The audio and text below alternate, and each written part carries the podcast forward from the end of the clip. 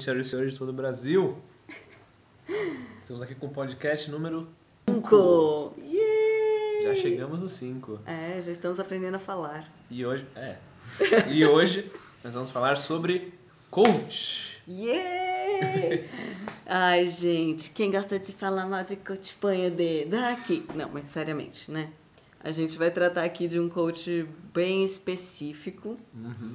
E, e talvez a gente possa um dia conversar sobre é, as possibilidades reais de um coach ser bom. As possibilidades de um coach ser positivo? é, não, mas né? Então, a gente vai falar desse coach hoje, mas eu acho que para fazer justiça, um dia a gente pode falar sobre... as coisas, digamos assim, talvez um pouco mais é,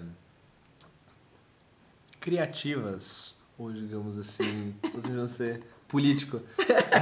As coisas um pouco mais é, possibilitadoras, as capacidades... É, os potenciais. Os potenciais de um coach. E de um bom coach. Que eu diria podem existir. Ah. Podem existir, apesar dos pesares.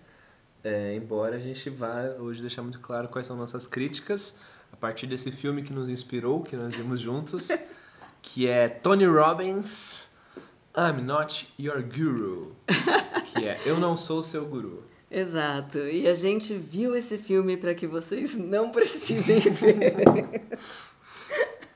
Então, de nada aí, galera, você pode... depois desse podcast, criticar com propriedade, mesmo sem ter visto, porque a gente vai contar tudinho que acontece naquela desgraça. Acho que a gente podia dar um contexto de é, como que é o filme, né? Sim, claro. É da Netflix, então quem tiver aí Netflix pode ver. Uhum. Que é esse coach que chama as pessoas para um date with destiny, quer dizer, um encontro com o destino, em que ele faz alguns dias de trabalho num resort, num hotel, não sei, que as pessoas ficam, é, não vou dizer confinadas, mas ficam alojadas, e participam de longas palestras de dez, doze horas, em que elas ouvem o Tony Robbins falando, participam de equipes e vão fazer aquilo que ele chama de um breakthrough, uma transformação que vai fazer elas modificarem para sempre suas vidas. É, ao custo simples de cinco mil reais. Dólares. Desculpa. Então é muitos mais reais. Hoje em dia, então, nossa, quase trinta mil reais. É. É... E aí tem as pessoas que vão do mundo inteiro. Ele fala, sei lá quantos países, pessoas de várias nacionalidades, cabines traduzindo simultaneamente para várias línguas, transmitindo online. É uma estrutura que vocês não têm ideia, assim. É realmente é, é impressionante. impressionante. É impressionante. É impressionante. E... mas, enfim, é, e as pessoas, muitas delas, se endividam, pegam empréstimos para ir, vendem suas coisas. Tem um dos casos que a gente é, pode falar aqui, é, que é de uma moça brasileira que vende as coisas da casa inteira dela, tipo os móveis, os eletrodomésticos, para ter dinheiro para ir para lá. Então, já, já começa... É, eu acho que esse tipo de...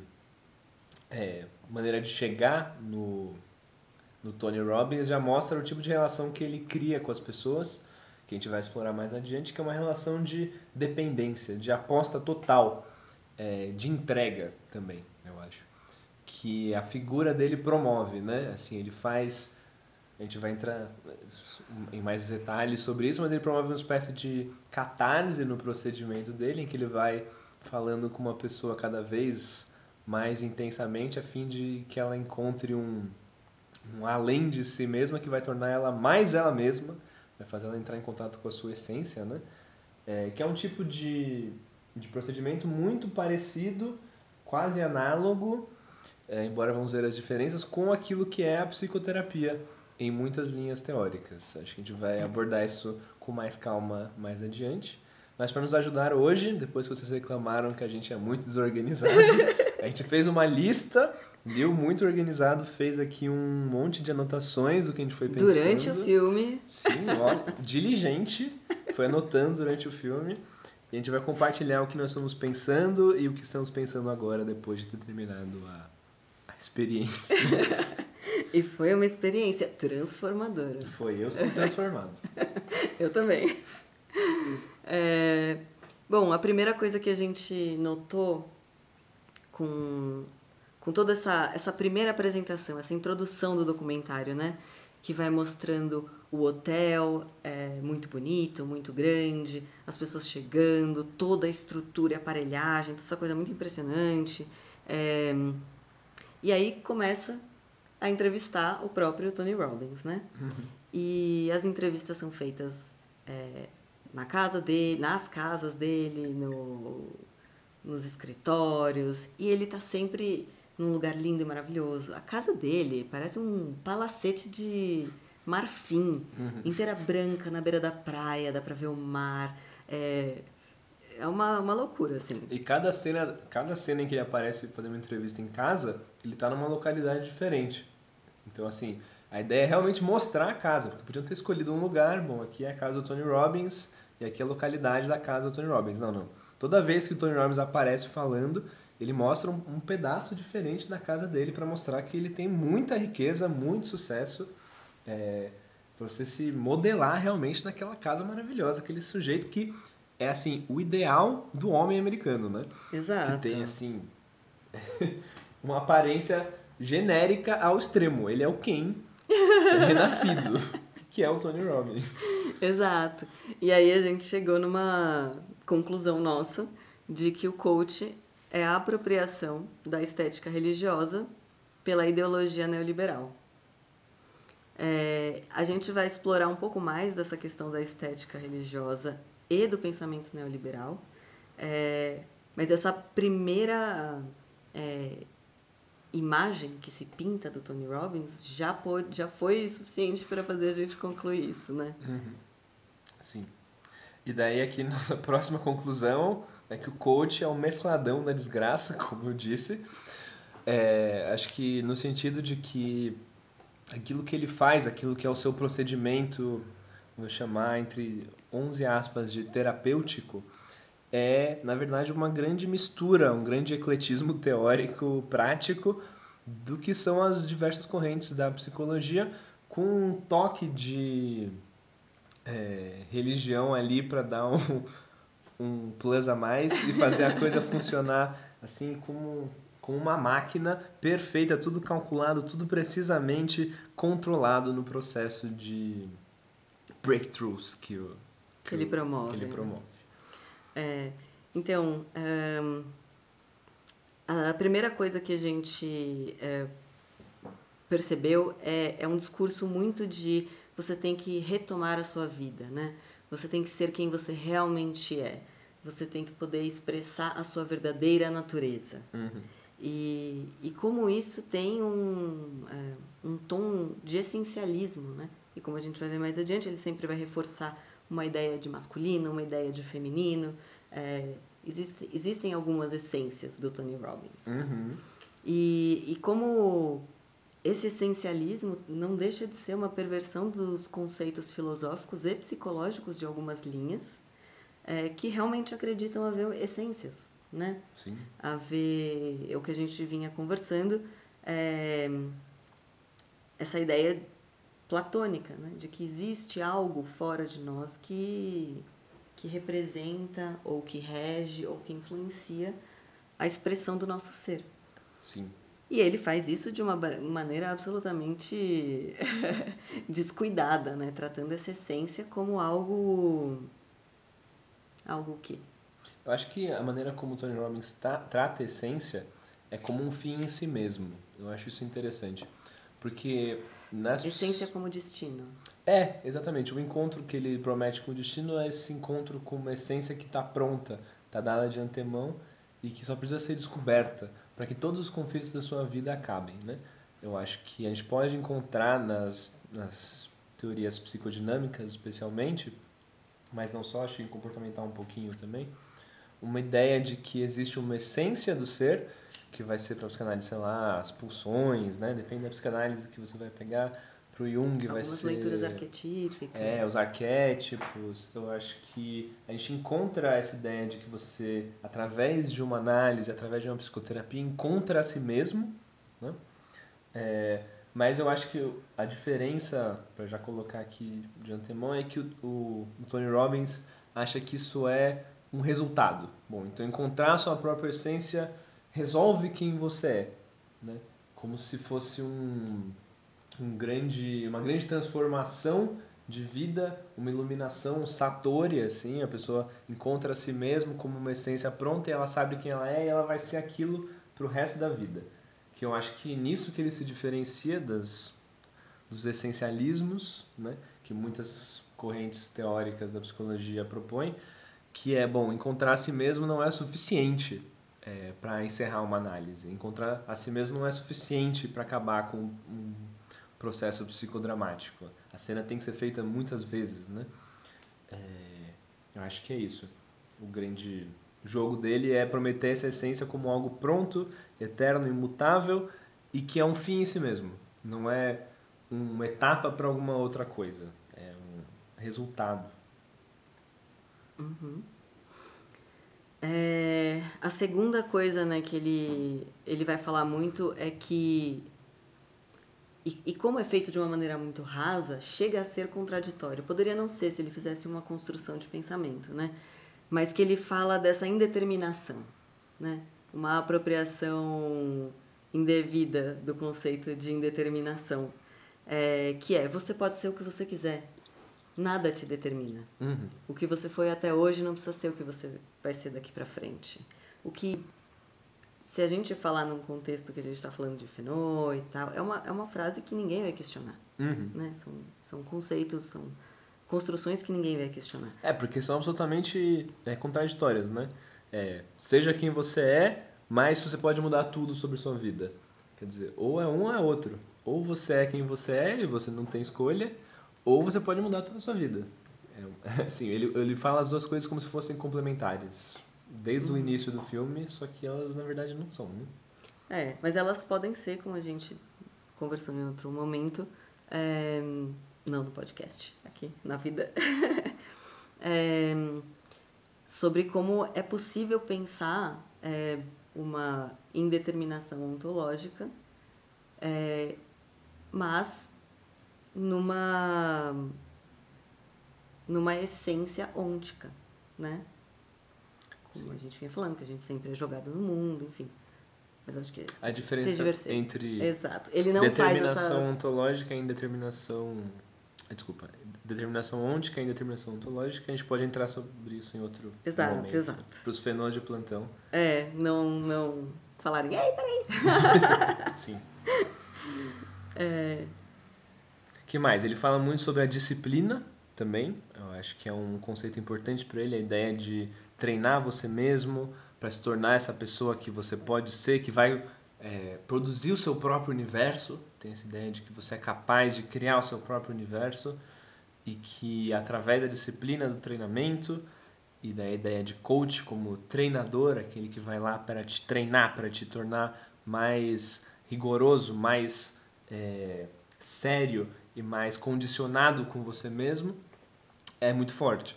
Que ele se coloca nesse lugar daquele que vai promover uma, uma disciplina que te transforma. Aqui a gente vê uma apropriação do condicionamento que aparece na comportamental, sobre o qual falamos o outro dia. A ideia de que é tudo condicionável, é tudo mutável, através de um procedimento específico e disciplinar que é, muda quem você é.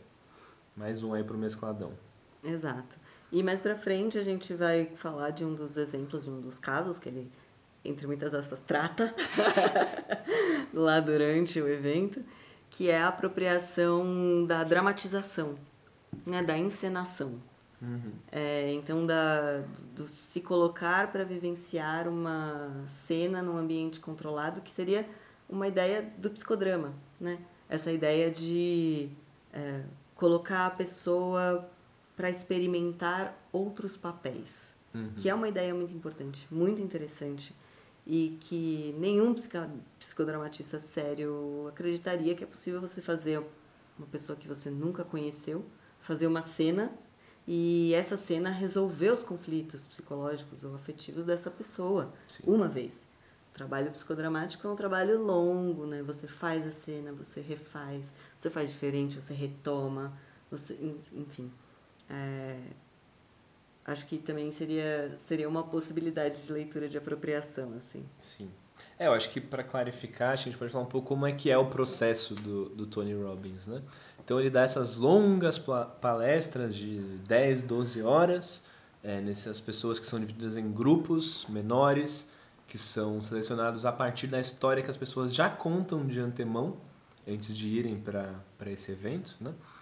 E nesse processo ele vai escolhendo algumas pessoas selecionadas, é, sobre as quais ele já sabe a história de antemão. Porque a equipe dele recolheu todos os depoimentos. Isso, então a equipe passa para ele qual que é a história das pessoas, ele escolhe certos alvos, certos é, indivíduos que ele acha que, que são interessantes para ele fazer o seu processo, e ele, junto com essas pessoas, começa a fazer um, um mergulho no passado, é, geralmente, e faz isso com uma...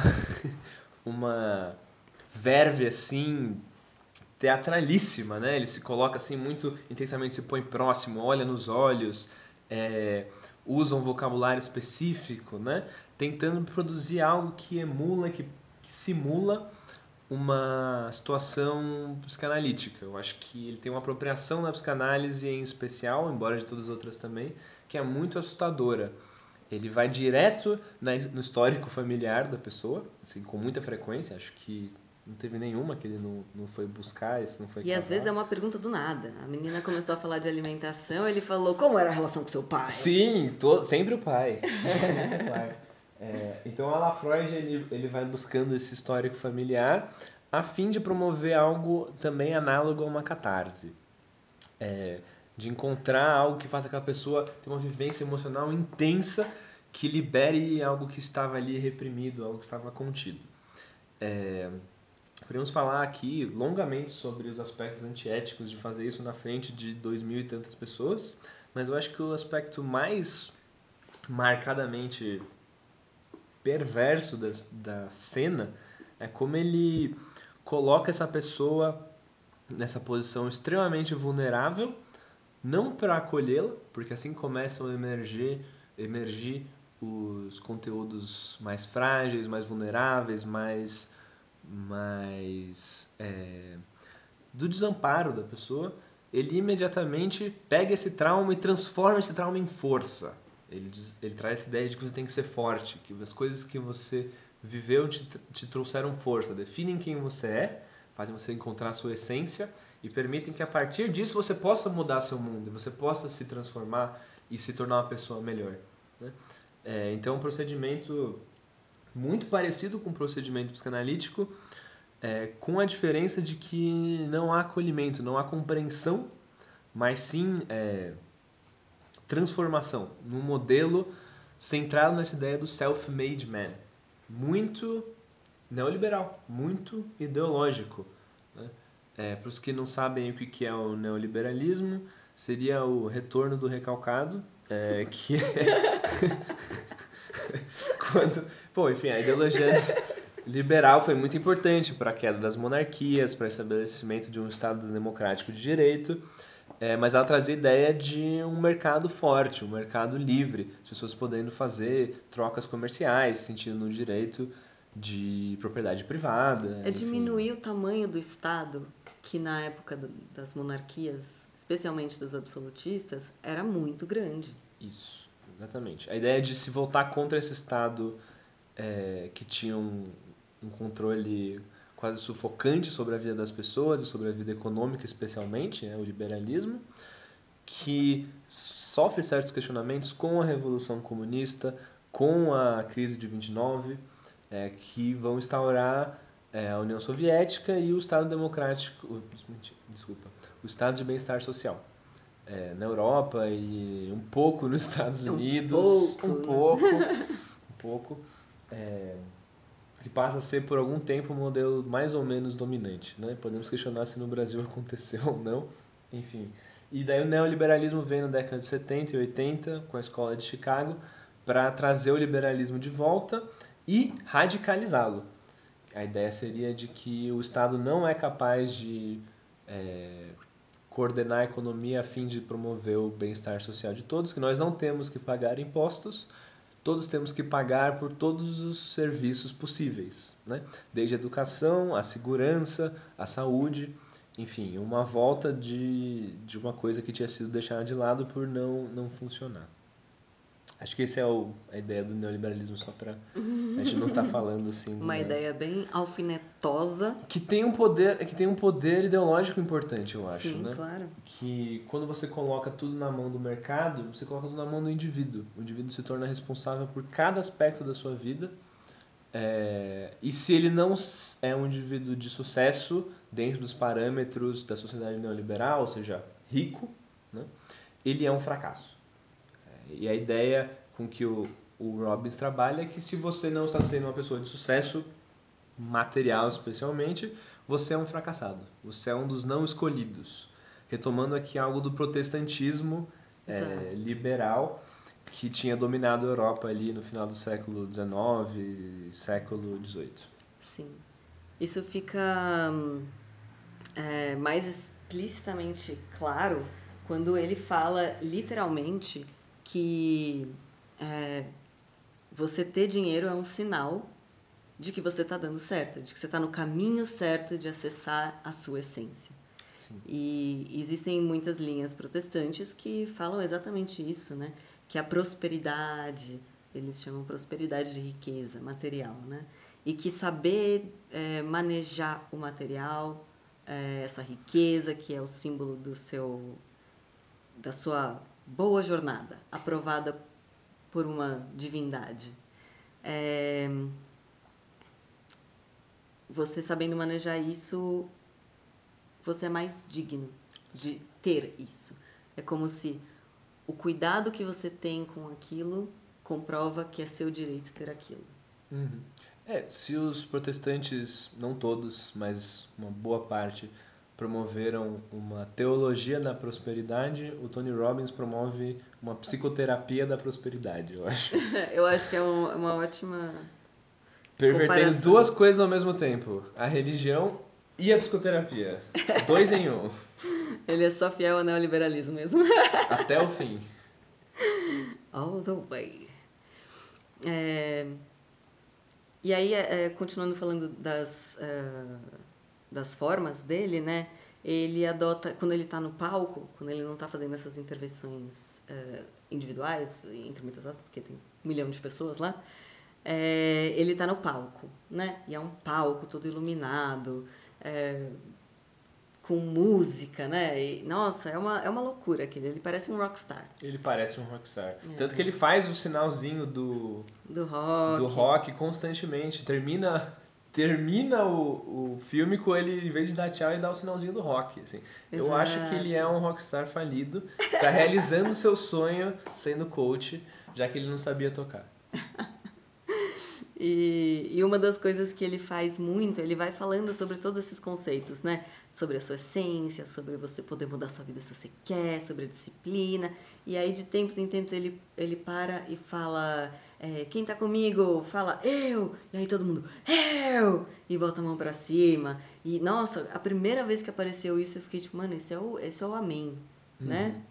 É, da igreja católica, amém, e aí todo mundo amém, e canta junto e se sente pertencente, né? E ao mesmo tempo é um jeito dele sempre tá te chamando, te convocando, você não pode se dispersar.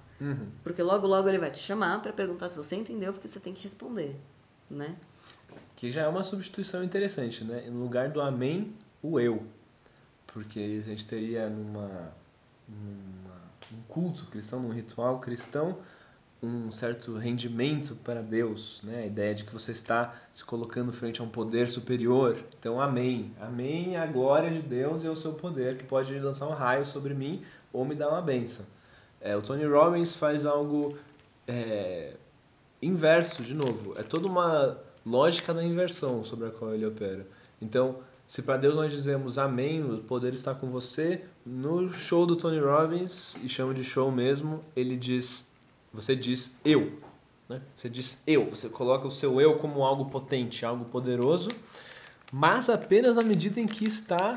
também entregue ao Tony Robbins. Exato. É o eu, mas é o eu que é absolutamente é, uma tentativa de espelhar o Tony Robbins. Uhum. Né? Então não é exatamente um eu. Ele promove essa identificação. Exato, ele, ele busca isso. E em todas as intervenções dele, ele fala isso. Eu também senti, eu também vivi. Uhum. E ele fala, em algum momento, literalmente, é, I can relate to everybody. Yes. Que é, né, eu posso fazer qualquer pessoa se identificar comigo. Sim. Ele conta, durante as intervenções dele e nas entrevistas que ele faz, que teve uma vida muito difícil. É, ele conta que a mãe dele batia nele, que ela era viciada em drogas, né? É, e forçava ele a ir comprar as drogas pra, pra ela, é isso mesmo, né? É. E sempre traz essa ideia de que, ao mesmo tempo que ele sentiu muito ressentimento para com essa mãe, ele conseguiu perdoá-la e superar esse sentimento, então aí tem um certo sentimento cristão, mas que isso também o tornou mais forte.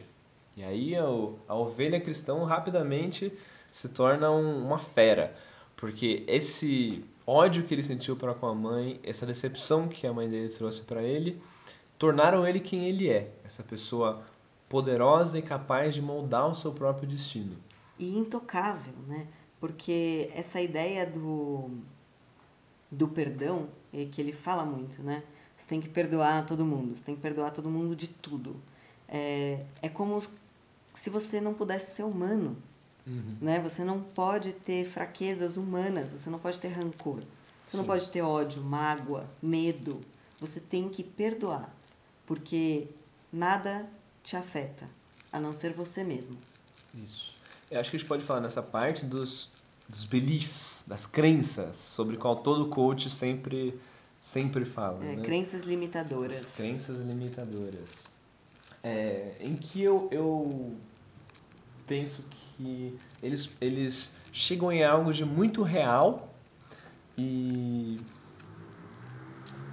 utilizam essa, esse entendimento de um fenômeno, de um acontecimento é, muito comum para justificar algo que é dúbio, no mínimo. Então, a ideia de que nós nos limitamos, a ideia de que nós temos mecanismos de defesa, vou chamar assim, para não entrar em contato com certas coisas. A ideia de que a gente vive em conflito com a gente mesmo. É, são ideias psicanalíticas, são ideias muito comuns. É, a ideia de que a gente não alcança nosso potencial porque é, houve coisas na nossa vida que nos traumatizaram, que nos marcaram. É verdade, eu não vou dizer que isso é mentira. É, eu concordo muito com esse, esse aspecto da, do pensamento coachiano, robiniano. Mas é, é como se todos esses mecanismos existissem por nada. Como se todas essas defesas fossem erguidas contra... sem motivo. Como se elas fossem um auto-engano. Um, uma ilusão, digamos assim. E que assim que a gente superar elas, estamos livres. E não só como um engano... mas colocadas como... Ele até ele fala em algum momento, né? É, we are wired, nós somos um, programados, talvez seja uma boa tradução, né? Uhum. Nós somos programados, e vários outros coaches falam disso também, né? Que nós somos manipulados. É, e, e, só que... E essa é uma ideia que, é, exatamente, a gente não recusa, né? Que nós somos manipulados. Uhum. Nós somos... É, condicionados, nós somos, enfim, esses processos acontecem.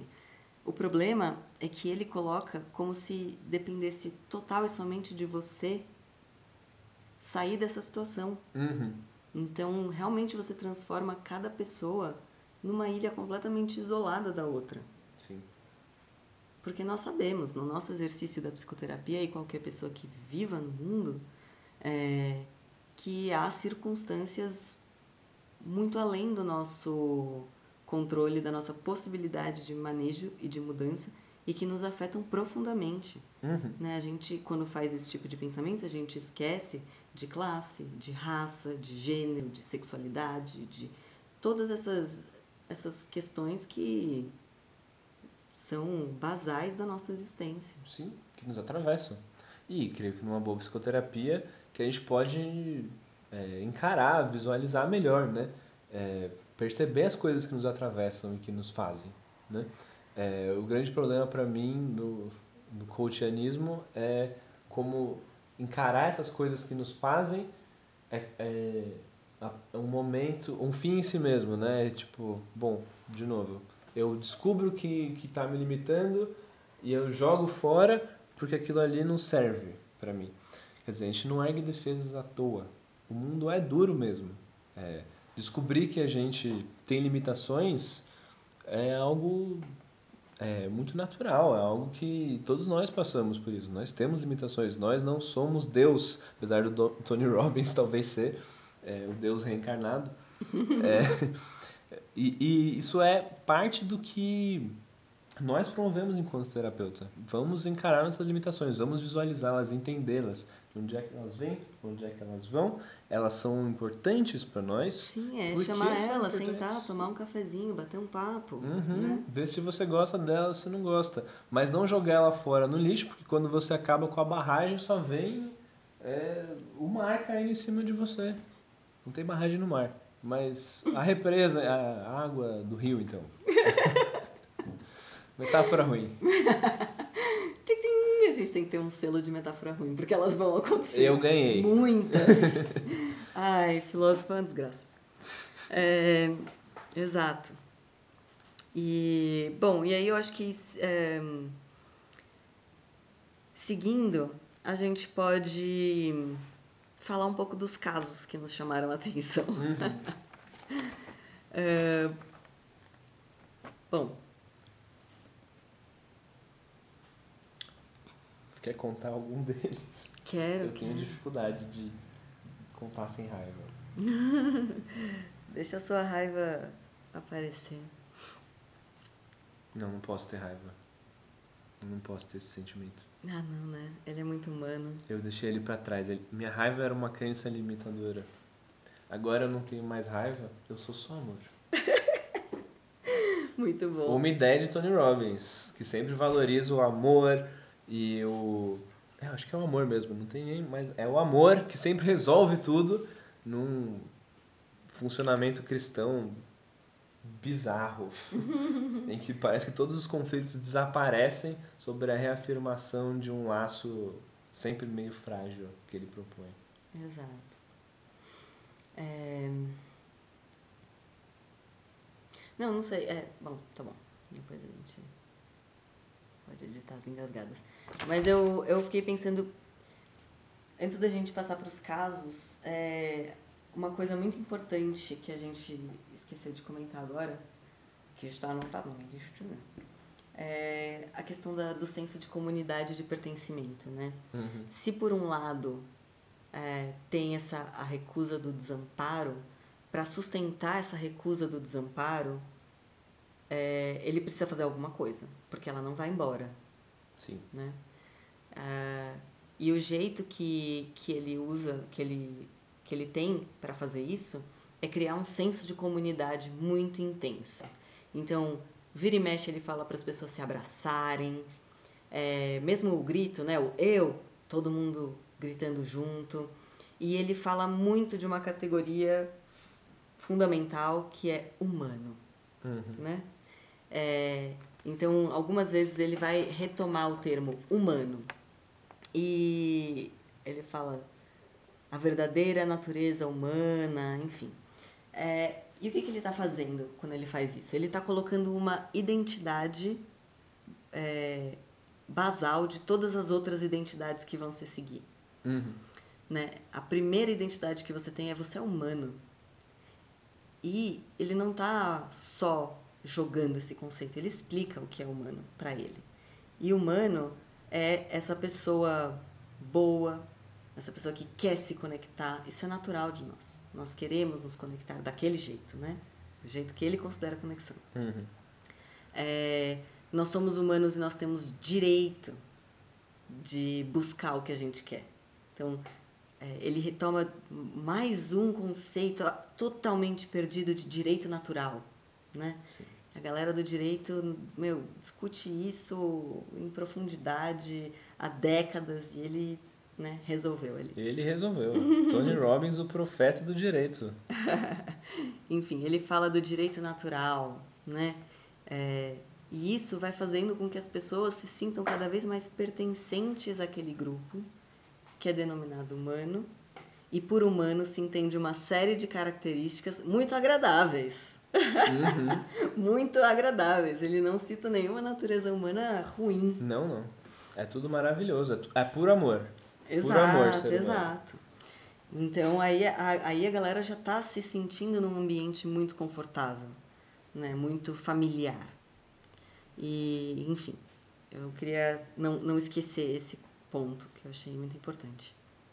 Sim, é, a categoria de humano não só não é questionada, porque é uma categoria construída, né? Uma categoria que emergiu da natureza, a humanidade foi, foi sempre pensada e repensada é, de diferentes pontos de vista por cada época, por cada sociedade, é, mas é uma categoria que reforça os laços identificatórios de grupo é, que todos os membros daquele, daquele experimento, daquela, daquele momento, dividem com o Tony, né?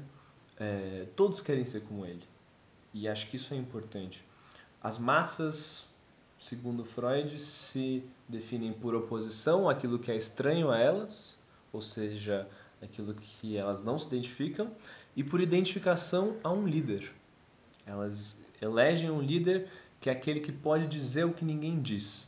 Ele pode quebrar os tabus.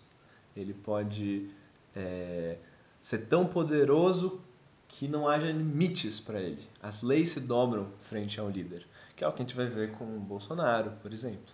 E com o Tony Robbins, que diz, em vários momentos do documentário, que ele usa a linguagem a fim de quebrar tabus. Ele usa Exato. Tabu language, né? Então, para promover o sua, a sua simulação de catarse, ele pergunta para a pessoa sobre a família dela, sobre as suas experiências mais traumáticas, mais difíceis, mas também está sempre é, brincando, usando o humor de uma maneira meio ruim, mas enfim, da maneira dele, em que ele fala sobre masturbação, fala sobre sexo. Fala palavrão, fala, xinga fala. As pessoas. Exatamente. Ele quebra os tabus é. Para te mostrar. Você pode quebrar os tabus como eu, e assim diminuir algo de uma repressão socialmente imposta para a pessoa chegar, entre aspas, mais fácil no conteúdo que é difícil de acessar. Ela vê aquele sujeito e fala assim, bom, ele é um ser humano frágil, ele é, ele é capaz de quebrar esses tabus e, então, como ele, eu também serei. Eu também vou conseguir passar por isso, me transformar e virar um Tony Robbins perfeito. Exato. Ele faz isso a partir de, de coisas bem é, coercitivas, eu diria, sem medo. Ah, sim, tem aquelas... Porque, assim, né? Bom, ele é um homem enorme, forte, com um queixo de dois metros de largura. Ele é mais queixo que homem, basicamente. E ele fala grosso, e ele fala, motherfucker! And the fucking fucking this shit. É isso que ele, é isso que ele faz, entende? Uhum. Então, é, e ele chega, e ele chega muito perto das pessoas e fala alto e xinga e, né? É, e de alguma forma, quase como uma síndrome de Estocolmo, talvez, as pessoas falam: mas eu precisava disso. Ele estava sendo bom comigo. Eu me sinto privilegiada. Teve, tem uma mulher no filme que ela fala, eu me sinto privilegiada dele ter sido duro comigo. É, tem, a gente pode contar esse caso, que acho que é talvez... Não sei se os outros são mais ou menos antiéticos, mas esse é tão evidente... Pode é, começar a contar. Que... Conta com raiva, amigo. Porra, tem essa mulher que, enfim, tá com dificuldades na vida, ela não sabe bem o que ela quer do seu futuro... E ela tem esse relacionamento com um homem que ela não sabe se é um relacionamento certo para ela. É, o Tony Robbins, como um maravilhoso psicoterapeuta, em vez de acolher e tentar entender o que é que faz ela estar incerta sobre esse relacionamento, decide que a melhor coisa que ela pode fazer é terminar. Porque... Não, mas antes disso, calma, você está se precipitando. Ela está contando e aí ele pergunta... Qual, como é a sua relação com o seu pai? Clássico Tony Robbins. E aí a mulher fala, ele era o homem mais gentil do mundo. Dedicado, cuidadoso. É, ele era perfeito. Uhum. É, E aí o Tony Robbins vira pra ela e fala, that motherfucker. Então, tipo, esse puto, né? Made you feel like a princess. Exato. E aí ele foi construindo essa ideia de que seu pai te tratou como se você já merecesse amor e ele era tão perfeito que você saiu da casa do seu pai achando que você merecia tudo. E que todo homem ia te tratar como uma princesa. Não, uma, uma história aí de, de, sei lá, transferência, sabe? Do pai para qualquer outro homem, né? Uhum. É, e nenhum outro homem vai ser tão bom quanto seu pai. Então você já está colocando esses homens no lugar que eles vão sempre perder. E aí ele começa a perguntar... É, como, como é que é? Ah, enfim, né? E aí as relações ele chega... dela Exato. Com os homens. E daí ela tem um ex-marido que não a satisfez e um namorado atual que ela não tem certeza se tá bom, se tá Exato. Ruim. E eu gostaria de ressaltar, ele não pergunta pra ela é, nada disso. Ele não pergunta pra ela como é que foi a relação com o pai. Ele deduz que porque o pai foi ótimo, ele a tratou como princesa. E porque a tratou como princesa, ela não estava preparada para o mundo cruel. Quer dizer... Ele inventa uma história pra ela, na verdade, é, ali ao vivo em cores na frente dos mil e quinhentas pessoas, e quando chega o momento que ela diz que tá incerta sobre o relacionamento dela, ele lê pela... ele lê entre duzentas e quinze aspas. Você tá aumentando o número de aspas. Eu tô aumentando as aspas, que precisa aumentar. Ele lê que o corpo dela lhe disse, a sua linguagem corporal lhe disse que ela queria terminar com, com o rapaz. Então, é, ele força, ou melhor, sugere fortemente que ela termine com ele. O que ela faz na frente de todo aquele povo, muito contrariada. Ele claramente. Fala, take out your phone. Aí ela fala, please don't do this. E ele fala, take out your fucking phone. Ai, e faz gente. Ela ligar pro namorado e colocar no viva voz, no microfone, e termina com ele. Sem palavras. E depois que acaba, fala que, enfim, pulando um pouquinho, conta-se como foi a história de todas as pessoas que aparecem, todas as pessoas que ele conversou, e ela, na verdade, voltou com o namorado depois que acabou o, o, sei lá, o retiro, não sei o nome disso. De modo que fica muito claro que era um desejo do Tony Robbins produzir esse, essa ruptura, é, a despeito do que ela pensava. Exato. E eles depois ainda vendem como, ah, eles retomaram a relação e agora eles têm uma relação muito mais saudável. Como você julga isso? Qual é o termômetro de uma relação saudável? Eu queria saber quais são os parâmetros Tony Robbins de uma relação saudável. Enfim. Exato. Bom, esse é um dos casos aterrorizantes, né, que acontece. Tenebroso. Tenebroso. Tenebroso. É... Bom, e aí o segundo caso que, que chamou muita atenção foi, ele pede para as pessoas escreverem, eles recebem uma apostila que tem várias liçõezinhas, né, que eles vão fazendo ao longo dos dias. E uma dessas era a pessoa escrever a sua, eles chamam de vision, visão, a sua visão de relacionamento perfeito. E, e aí uma mulher levanta e lê a dela. E aí... Eu até anotei literalmente o que ela falou, porque é, ela fala que ela quer um relacionamento que ela deite no peito do homem dela para que ela possa feel the masculine heart of the universe. Né? Que é sentir, ela gosta de deitar no peito dele para sentir o coração masculino do universo. Então aí a gente percebe primeiro que essa galera tá...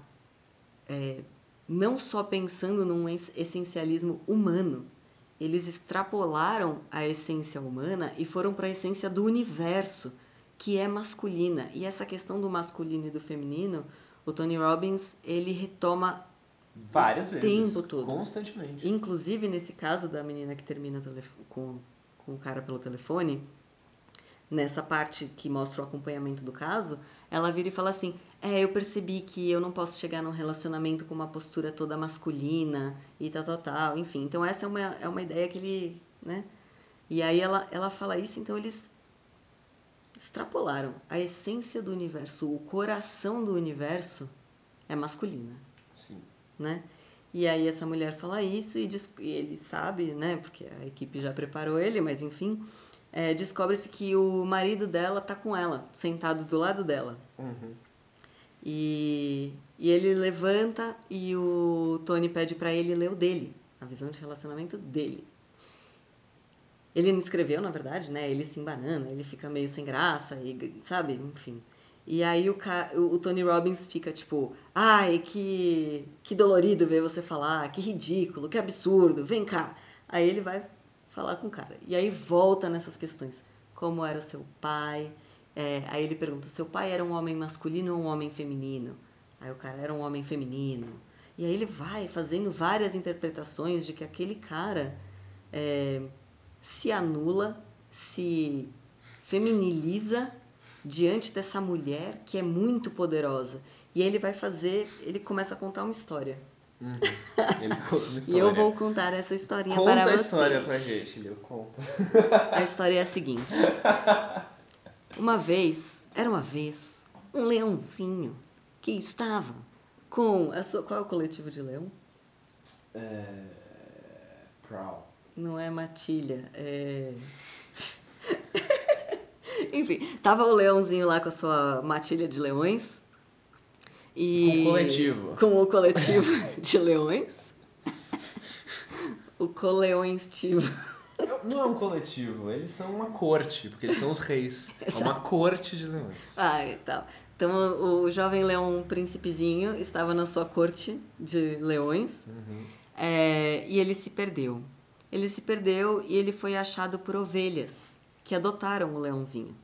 E cuidaram dele, ensinaram ele a comer, a fazer o pé das ovelhas. Ele faz lá, né, o barulhinho das ovelhas. É, e ele vive como ovelha. Come capim e tal. E, só que um dia chega um bando de leões, ou de leoas, porque são elas que caçam. Verdade. As leoas chegam para caçar as ovelhas... É, e matam todas as ovelhas, menos ele. E ele fica horrorizado, e ele tá traumatizado, e chorando, com medo. E os outros leões chegam e falam, viado, o que você tá fazendo?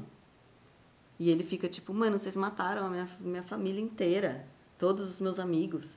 E aí os leões pegam ele, levam ele num laguinho, e mostram o reflexo dele, e fala, você é um leão. E ele não acredita.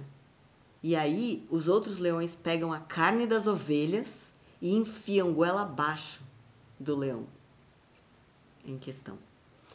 E aí ele fala, ele recusa, mas conforme a carne vai descendo, ele vai sentindo o gosto da carne e ele percebe que é leão. E a partir desse momento, ele não faz mais brá, ele ruge! E aí ele pede pro cara rugir, e aí o cara ruge. E aí eles ficam rugindo, e aí vira uma coisa que parece aqueles caras de academia que fica... Sabe? A gente nunca faria isso. A gente nunca faria isso. Nunca, jamais. É, enfim. Exato. E, e aí, a partir desse momento, esse cara entrou em contato com a natureza dele, que não é ovelha, não é feminina, é leão, é masculina. E isso eu achei... muito louco, porque no acompanhamento depois, no final do filme, é, fala que é, a esposa dele, a companheira dele, fala, eu tinha incerteza sobre ter filhos e tal, porque eu não, tudo era muito incerto, mas agora ele virou um novo homem e eu senti que a gente pode ter um filho. E eles tiveram um filho onze meses depois desse evento. Então, assim... Esse cara realmente, com o que ele tá fazendo, ele tá interferindo na vida das pessoas radicalmente. Uhum. E é, enfim... Podemos aqui levantar milhões de problemas. Cada frase que você fala é um problema. Quer dizer... Primeiro, vou levantar alguns aqui, fácil, assim. Primeiro, ele acha... que ele sabe o que é melhor pro sujeito. Então, em vez do sujeito descobrir ele mesmo o que, que ele quer pra vida dele, ele recebe do, do grande Tony Robbins essa mensagem quase divina do quem ele deve ser. Ele deve ser um leão pro resto da vida dele.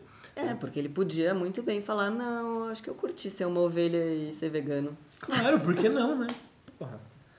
Segundo, essas categorias absolutamente binárias, bizarras, mostram que, na verdade, quando o Tony promete que você vai encontrar a si mesmo, você vai encontrar a si mesmo dentro de uma ideologia muito clara que diz já de antemão quem você deve ser.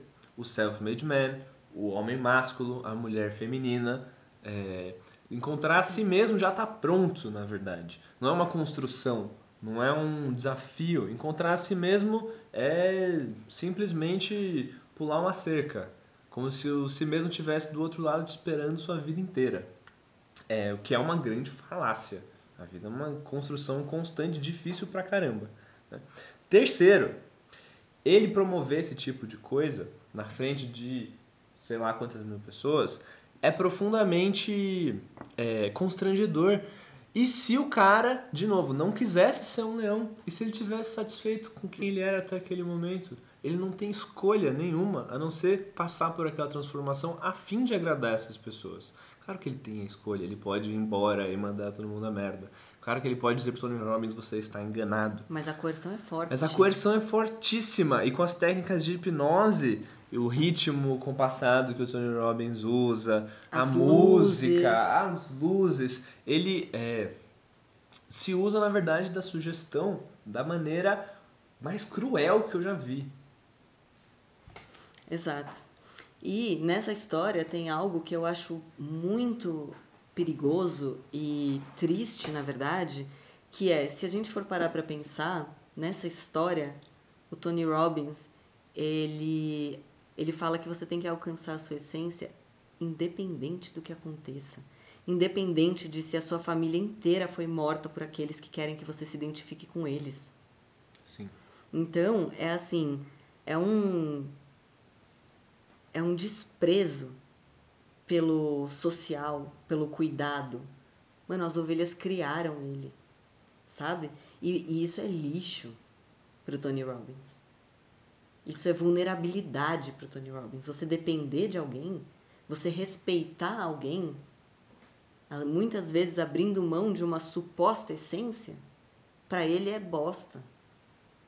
É dependência, vulnerabilidade, fragilidade... são tudo contra o que esse homem luta, né? Ele quer, pro, quer promover uma espécie de ser humano que não tenha conflitos internos. Uma espécie de ser humano que não tenha mais família. A volta dele para a família é sempre para mostrar como aquela, aquelas dificuldades, aqueles traumas te tornam quem você é e que por isso você pode abandonar esse passado e se tornar uma coisa nova. É... E que se alguém te tratou com muito carinho, cagou. Também. Né? Não tem jeito, em né? Em todas as histórias é isso. É verdade. É, ele, pessoalmente, conta a história da mãe dele, que foi muito difícil, e isso diz pra ele, mostra pro mundo e mostra pra ele mesmo que ele sofreu também, e a despeito do sofrimento, ele se tornou quem ele queria. Ele se tornou self-made man. Eu acho que é mais do que isso. É por causa desse sofrimento. É a ideologia, é a ideia de que bullying forma caráter. Sim. É verdade. É o sofrimento que te tornou quem você é. Então, é, usa essa raiva para você superar essas coisas ruins que você passou e se tor- vencer as suas crenças limitadoras e se tornar é, Ubermensch. Exato. Mas é mesmo, né? É o homem além do homem. A pessoa além da pessoa, para ser mais hum. justo. Sim. É a pessoa além da pessoa. É a pessoa que, na verdade... não sinta raiva, né, o que ele fala.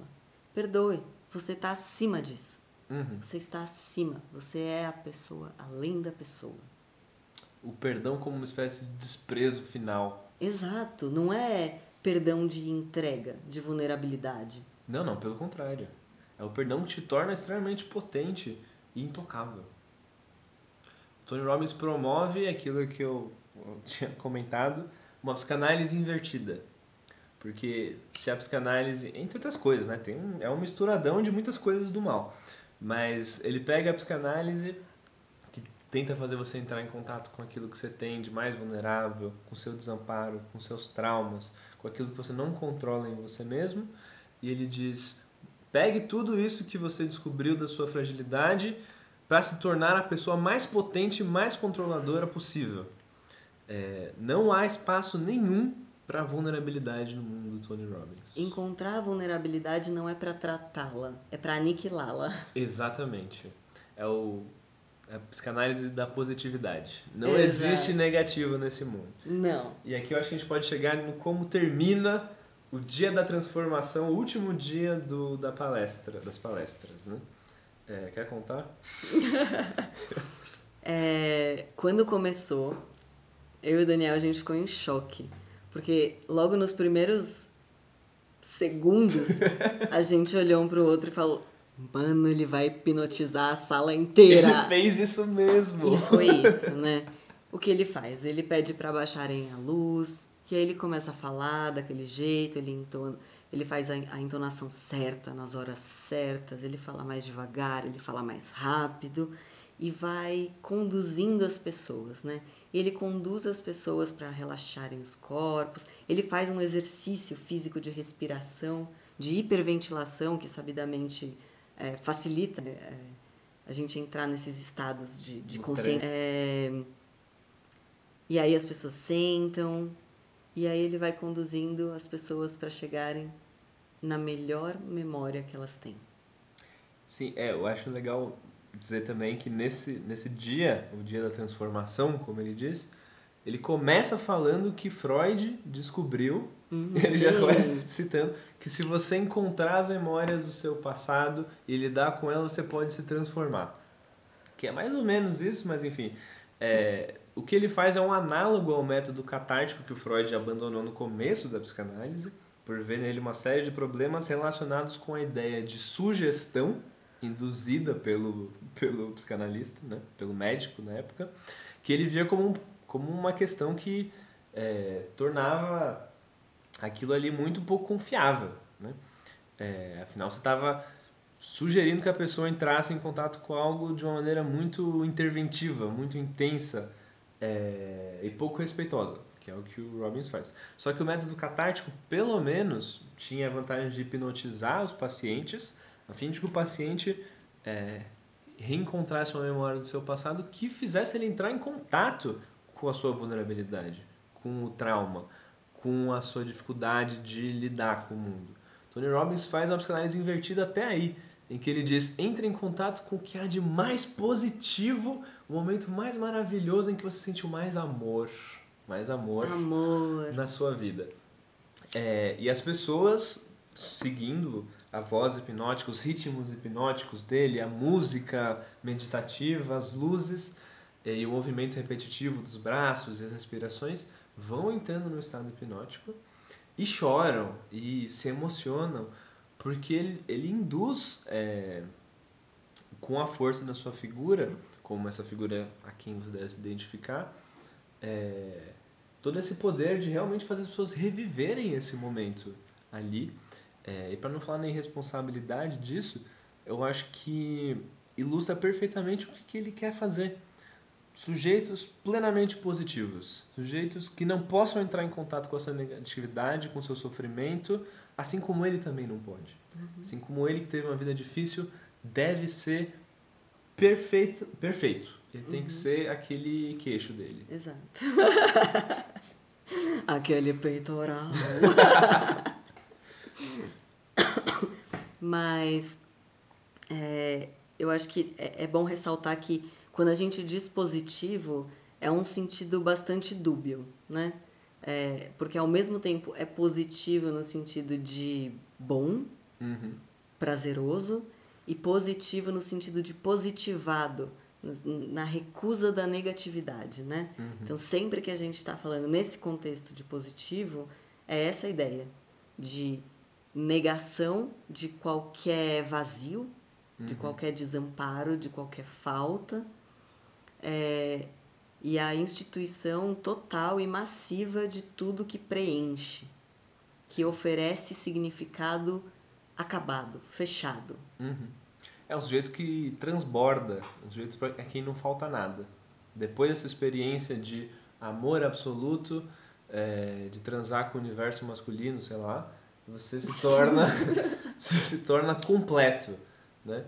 É, e onde você vai reencontrar essa completude se você olhar com atenção? Bom, você vai reencontrar essa completude nos ideais de Tony Robbins.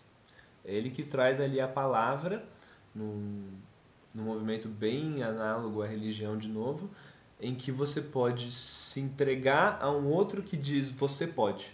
E aqui eu acho que a ideologia coach é mais perigosa que a ideologia religiosa. Porque a ideologia religiosa, ela é claramente alienante. Ela diz, bom, se renda um poder superior a você, se coloque pequeno, se inferiorize e você vai, vai é, alcançar o além. A lei não está em você. Está fora. Para os coaches é, é a mesma coisa, só que, é, mais uma vez, invertida. Uma inversão de, de tudo, né? É, se coloque à disposição, à mercê, para você se tornar poderoso. Não para você se tornar frágil e submetido a uma lei externa a você que te guia e que vai dar o sentido da sua vida. É, se coloque numa situação vulnerável para que você nunca mais tenha que ser vulnerável. Se coloque numa situação de descontrole para que você tenha o controle sobre tudo de agora em diante. É, uma... Lembra muito a psicologia do ego americana, que diz superar os mecanismos de defesa para o sujeito se tornar, é, ter um ego forte. Acho que é muito parecido. A ideia de você pegar uma pessoa que está fragilizada, que tem conflitos, que tem dificuldades, como todos temos, e mostrar para ela que ela é capaz, que ela é potente e que por isso ela pode deixar todos esses conflitos de lado, excluí-los, ignorá-los e passar como se eles nunca tivessem existido a partir de então. Exato, né? E essas, um, essas novas positivações, é, como, como que essas pessoas vão saber que essas positivações é, são as corretas, né? Porque existe muito essa coisa do bom e do mal, do correto e do errado, né? E além das suas escolhas terem que estar dentro do hall de escolhas é, valoráveis para o Tony Robbins, é, como você decide o que é? E é a partir de você. E de novo, né, coloca esse eu, esse ego no centro, e não só no centro, mas isolado de todo o resto. Uhum. Então, quando você fizer e sentir que é certo, está certo. Você tem que sentir plenamente, cem por cento do seu ser, né? E antes de, de gravar, a gente estava conversando sobre como isso, de fato, remonta às origens é, liberais, mas que foram pervertidas, né, a chegar nesse ponto, é, de que é, quando você toma uma atitude, para saber se essa é a atitude moral, você tem que sentir que toda a fibra do seu corpo está investida naquilo. Não existe um, uma célula em você que está reticente quanto àquela atitude. E com toda essa manipulação de bem-estar, de sensações é, é, é, físicas mesmo, que ele promove a partir da respiração, de todos os estímulos, é óbvio que você vai estar tá num momento de prazer intenso. Uhum. E que você vai interpretar todas aquelas coisas que estão sendo ditas e propostas ali enquanto plenamente prazerosas. E isso é muito perverso, né? Sim. E, e eu acho que... Mais alguma coisa? Não, acho que é isso. Cabeça? Você disse que o... isso veio do, do Locke, do pensamento liberal, né? Antes da gente começar. É, e como realmente o pensamento liberal está na base dessa, dessa, vou chamar, de hiperinflação do ego, dessa centralidade do ego na sociedade, que, no fundo, na verdade, é, é uma hipervalorização do outro. Eu acho que eu gostaria de, de, de ressaltar isso. Que é um ego muito forte, muito autônomo, muito autocentrado, mas só na medida em que ele se, ele se mede e se idealiza e se molda a partir desses outros ideais. É, há um ideal aí, né? Não é um ego puro, você fala, você falou do ego como uma ilha. Eu, eu acho que sim, mas é uma ilha que... só consegue se manter lá enquanto ela vê outras ilhas que ela pode imitar, outras ilhas onde ela pode se sustentar. Porque eu acho que ser um ego de fato sozinho, que rejeita todos os ideais e as ideologias, seria uma situação muito angustiante. Seria o contrário, seria uma situação é, mais niilista, mais negativa, mais de oposição, né? Que é o que o, o, que o coach é, nesse caso, está se contrapondo. É, eu acho que o ego só é forte, só é autocentrado, só é autônomo, enquanto ele está espelhado em outro ego. É, no caso, é, o ego, o eu de sucesso, que é o Tony Robbins, com sua casa maravilhosa, seu queixo maravilhoso, seu peitoral gigantesco e seu bom humor infinito. Uhum. Faz muito sentido, na verdade.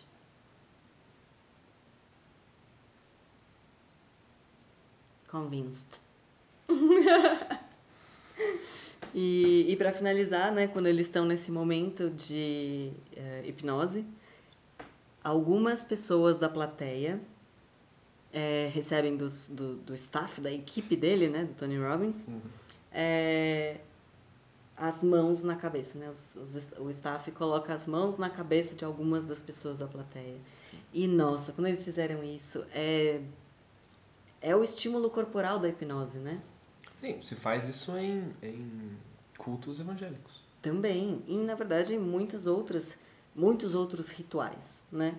Não só no ritual da hipnose, é, nos cultos evangélicos, é, ou mesmo nas danças de roda, tem a questão do toque, né? De estar tocando as outras pessoas, enfim. É, e ele usa disso, né? E por fim, ele fala, vocês vão pegar toda essa energia, tudo que vocês sentiram aqui que é positivo e verdadeiro e correto, é, e vocês vão fazer um som e colocar isso pra fora. Uhum. E aí as luzes acendem e todos levantam e gritam e choram. E, e, e, e nesse momento eu pensei, caralho, isso é muito real pra essas pessoas. Sim. Então, de maneira alguma, a gente tá aqui falando que essa experiência não é real, ou que essa experiência não mude a vida das pessoas, a relação que elas têm com elas mesmas. É, e talvez isso que seja o mais alarmante, né? Como aquelas pessoas saem dali totalmente imersas na realidade daquela experiência. Sim, eu acho que você se transforma em alguma medida. Exato. Assim. O problema não é se transformar, o problema é depois da catarse, né? Sim. É por isso que o Freud inventou a psicanálise.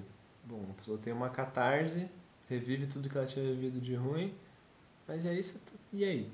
Como é que fica? E depois da catarse? E depois da hipnose? E depois do momento de transformação? Como é que fica? Você fica quebrado, na verdade. Você fica frágil, porque você não sabe mais quem você é e o que você quer da sua vida. É aí que deveria começar o trabalho. Só que é onde Tony Robbins o encerra. E é aí que ele lucra, também. Porque você fica dependente de comprar os novos cursos online e ver os novos vídeos e fazer... Tem, tem pessoas que estão há, há dez anos indo todos os anos nesses seminários, uhum. né? Porque é preciso fazer uma manutenção massiva dessa positividade, dessas positivações. Sim. Negatividade não pode entrar nunca, né? Me lembrou aquele documentário sobre a Scientologia, que eles também fazem uma coisa parecida. Você chega em grandes revelações e daí você, tem que, você vai se sentindo viciado em voltar naquelas, naqueles momentos de, de catarse intensa, de positividade intensa. É, porque é isso, uma vida sem negativo não se sustenta. É, e ele fala isso literalmente, né, em, em um determinado momento. É... Deixa eu procurar aqui... É... Ah, ele fala que é, é It's an obsession to break through, to help. My life has meaning. Então ele está falando que ele é, ele é obcecado por breakthroughs, por catarses, por processos catárticos. E de fato pode se constituir como uma obsessão, como um, um vício. Quando a gente vê os vícios tomarem esse, a, a relação com as coisas, não somente com drogas, com substâncias, mas com tantas outras coisas, é, essa relação de colo- investir e colocar toda a possibilidade do seu prazer em um só elemento. Uhum. E quando aquilo vai se esvaindo, quando o seminário do Tony Robbins fica mais distante, quando uh, passa... a brisa, quando aquela pessoa vai embora, a gente entra em abstinência. E aí a gente precisa voltar e consumir, não é se relacionar com, é consumir aquilo novamente, né? É, promovendo, eu concordo muito, nossa, uma ótima análise, promovendo uma, uma relação de, melhor, promovendo uma vida de completa independência, ele cria dependentes. Exato. E parece um jeito muito lucrativo de viver. A gente podia, né? Escrever um livro de autoajuda, fazer um coachzinho. Opa! Eu acho que ia ser sucesso. Gente, ignorem tudo que foi dito. É, comprem o novo, Leo, o novo livro, Daniel e Leo, é, um reencontro com o destino. Ah, em breve, sete, nas melhores livrarias. Sete passos básicos para reencontrar o seu destino. Para você reencontrar você mesmo. Bom, é isso aí, gente. Uh, acho que a gente falou mal de coach o suficiente por hoje. Mas beijos, não abraços. O suficiente para o resto da, da eternidade. Vai haver mais beijos, abraços, muita positividade para vocês, muitas energias positivas. Não fiquem deprimidos, não fiquem tristes nunca. E quando vocês acordarem de manhã, não se esqueçam de abrir a janela e dar aquele rugido do leão que vive em vocês. A menos que você seja uma mulher. Aí você solta um... Sigam a gente nas redes. No Instagram, somos o arroba coletivo ponto psicolegas. Temos o nosso e-mail para recadinhos de amor. E de ódio. Que é coletivo ponto psicolegas, tudo junto, sem ponto, arroba gmail ponto com. A gente quer positividade, mas a gente quer negatividade também. Então, então manda brasa. Manda brasa, críticas, sugestões, recomendações, perguntas. É, estamos abertos para conversar, aprender e se fuder junto. É isso aí. Valeu, falou.